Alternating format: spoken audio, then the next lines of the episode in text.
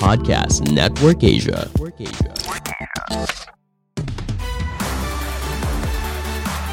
Hai, apakah kamu lagi merasa stuck dalam karir? Nah, perjalanan meniti karir yang panjang bisa bikin juga jadi mandek loh. Apalagi kalau kita nggak punya stamina dan pengetahuan yang cukup. Nah, kira-kira gimana caranya supaya kita bisa punya kompetensi wellness ini?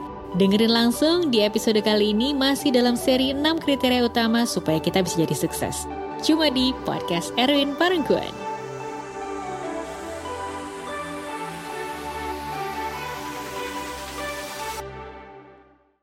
Nah, teman-teman, kita udah dengar dua podcast saya. Yang pertama adalah tentang obsessed dan yang kedua adalah tentang experiential learning. Nah, kali ini saya akan membahas satu komponen yang sangat penting. Ini adalah sebuah proses aktif untuk kita bisa menjadi sadar dan membuat pilihan agar sehat dan bermutu. Bahasa kerennya wellness. Wellness. Wah. Terus ada yang bilang ya, wah. Saya tuh ekonominya biasa aja. Mana bisa saya sukses? Tuh, yang saya lihat sih anak-anak orang kaya nggak ada jaminan mereka sukses juga. Banyak juga mereka bahkan malah menghambur-hamburkan uang orang tua mereka. Justru kebalikannya, orang-orang sukses yang saya amati itu mereka berangkat dari ekonomi yang susah. Banyak banget hidupnya susah, kecilnya susah, dan segala macam. Justru itulah yang akan membuat setiap orang punya kesempatan yang sama. Mau berduit, mau nggak berduit. Masalah niat aja. Nah, wellness ini juga masalah niat ya. Niat untuk membuat pilihan agar sehat dan bermutu. Ada lima komponen penting yang harus dijalankan oleh teman-teman sekalian. Yang pertama, hmm, tidur 7-9 jam. Tiap hari. Nah, penting kan? Karena kalau kita tidak cukup tidur, kita ngantuk, kita nggak bisa konsen. Orang ngomong apa, kita nggak nangkep karena kita ngantuk. Kan kita tahu ya, supir ngantuk kecelakaan di jalan. Jadi ini basic. Tidur cukup, cari waktu deh. Dan orang-orang sukses itu dari awal mereka udah bangun pagi bekerja dari pagi bahkan dari jam 5 pagi mereka tuh jam 9 jam 10 malam udah ngantuk. Jadi mereka ngitung. Saya pun tiap hari saya ngitung jam tidur saya berapa gitu. Kalau saya tidur 7 jam tuh saya udah happy banget. Kalau saya bisa tidur sampai 8 jam walaupun agak jarang ya. Wah, saya bahagia banget. Oh iya, ngomongin soal tidur, ada juga ya power nap. Dan ternyata power nap itu adalah tidur singkat, tidak boleh lebih dari 20 menit per hari. Jadi banyak tuh presiden-presiden, orang-orang penting di banyak negara gitu ya. Mereka selalu punya tempat tidur dan meluangkan waktu untuk 20 menit tidur. Terus saya tanya dong, kenapa harus 20 menit? Ya karena itu batas maksimal. Karena kalau lebih daripada itu, kita kemudian akan masuk ke deep sleep. Ya kan? Kalau udah deep sleep, bangunnya tuh jadi badannya malah tambah capek. Jadi ada tidur 7 sampai 9 jam.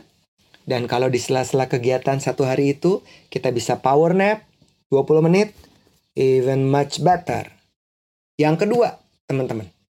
Nah ini juga kayaknya semua orang udah tahu deh. Bahwa kita harus makan yang bener. Eat right. Sekarang berbagai macam bentuk diet-diet. Nggak cuma vegetarian. Ada juga plant-based diet. Nah itu bisa dipilih tuh ya. Cari aja, cari tahu. Eat right. Kalau saya, dari pengalaman saya, saya makan bener tuh lima hari. Senin sampai hari Jumat. Sabtu Minggu saya cheating day.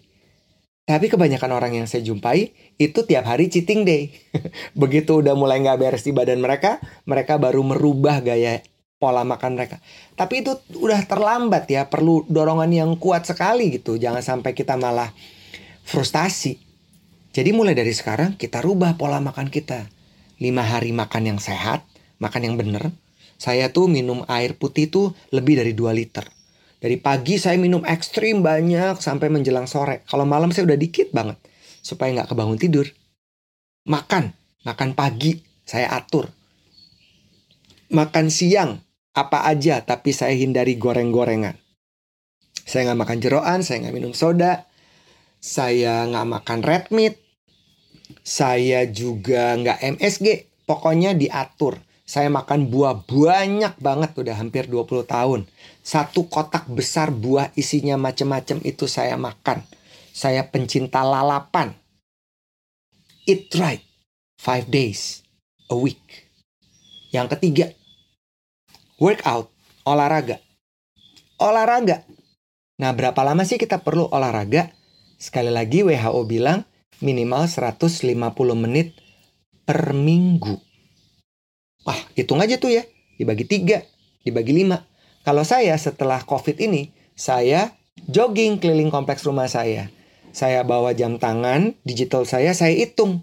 Karena apa? Dokter saya bilang, kardio yang paling bagus adalah jalan cepat dan di atas 30 menit. Jadi saya set aja 45 menit. Jadi 45 menit kalau dikali 7 tiap hari saya jogging pagi itu udah lebih dari standar minimum yang dianjurkan oleh WHO. Jadi mulai dong, mulai ya.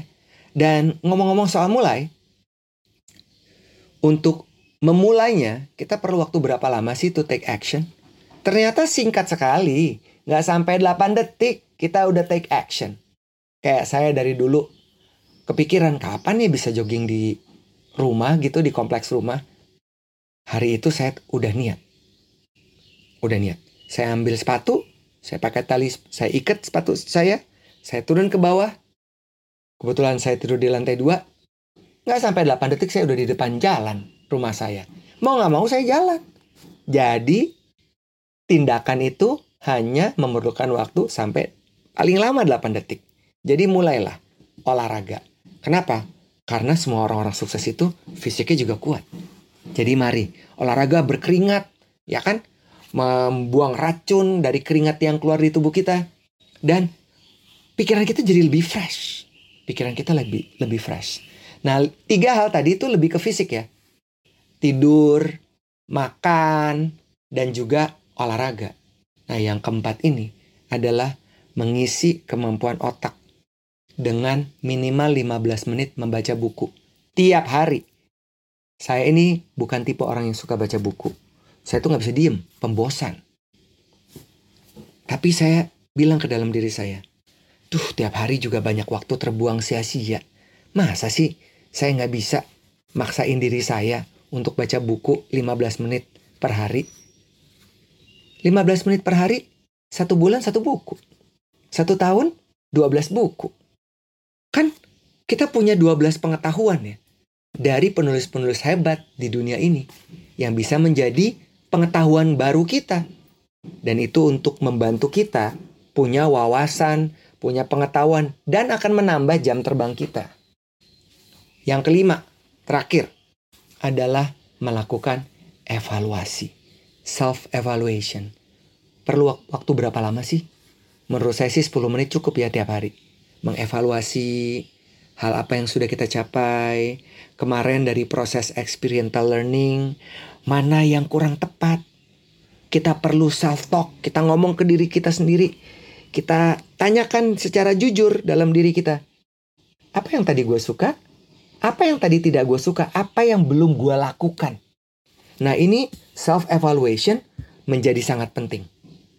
Nah jadi teman-teman sekalian, lima hal di wellness ini si self evaluation ini akan memperkuat akan memperkuat mental kita, memperkuat development kita, meningkatkan kita menjadi orang yang punya personal yang bagus dan juga membuat kita berwawasan karena kita setiap hari membaca buku. Lima poin penting di wellness. Sekali lagi, tadi ya, tidur 7 sampai 9 jam. Kalau bisa ditambah power nap. Yang kedua, eat right, makan yang benar. Cheating day boleh. Sabtu Minggu kayak saya. Jadi saya selalu Sabtu Minggu saya menantikan mau cheating day. Gitu kan jadi hidup seru ya. Yang ketiga, olahraga. Olahraga. Tiap hari kalau bisa ikutin cara saya 45 menit tiap hari. Jalan cepet. Yang keempat, baca buku 15 menit minimal. Dalam satu tahun, 12 buku kita baca. Dan yang terakhir, jangan lupa tiap hari 10 menit cukup lah melakukan evaluasi diri. Bicara secara jujur dengan diri sendiri. Apa yang sudah bagus dan apa yang mau ditingkatkan. Jadi teman-teman sekalian, yuk sekali lagi menjadi sadar untuk menentukan pilihan lebih sehat dan bermutu.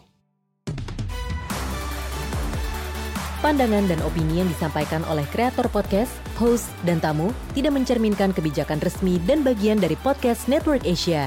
Setiap konten yang disampaikan mereka di dalam podcast adalah opini mereka sendiri dan tidak bermaksud untuk merugikan agama, grup etnik, perkumpulan, organisasi, perusahaan, perorangan, atau siapa pun dan apa pun.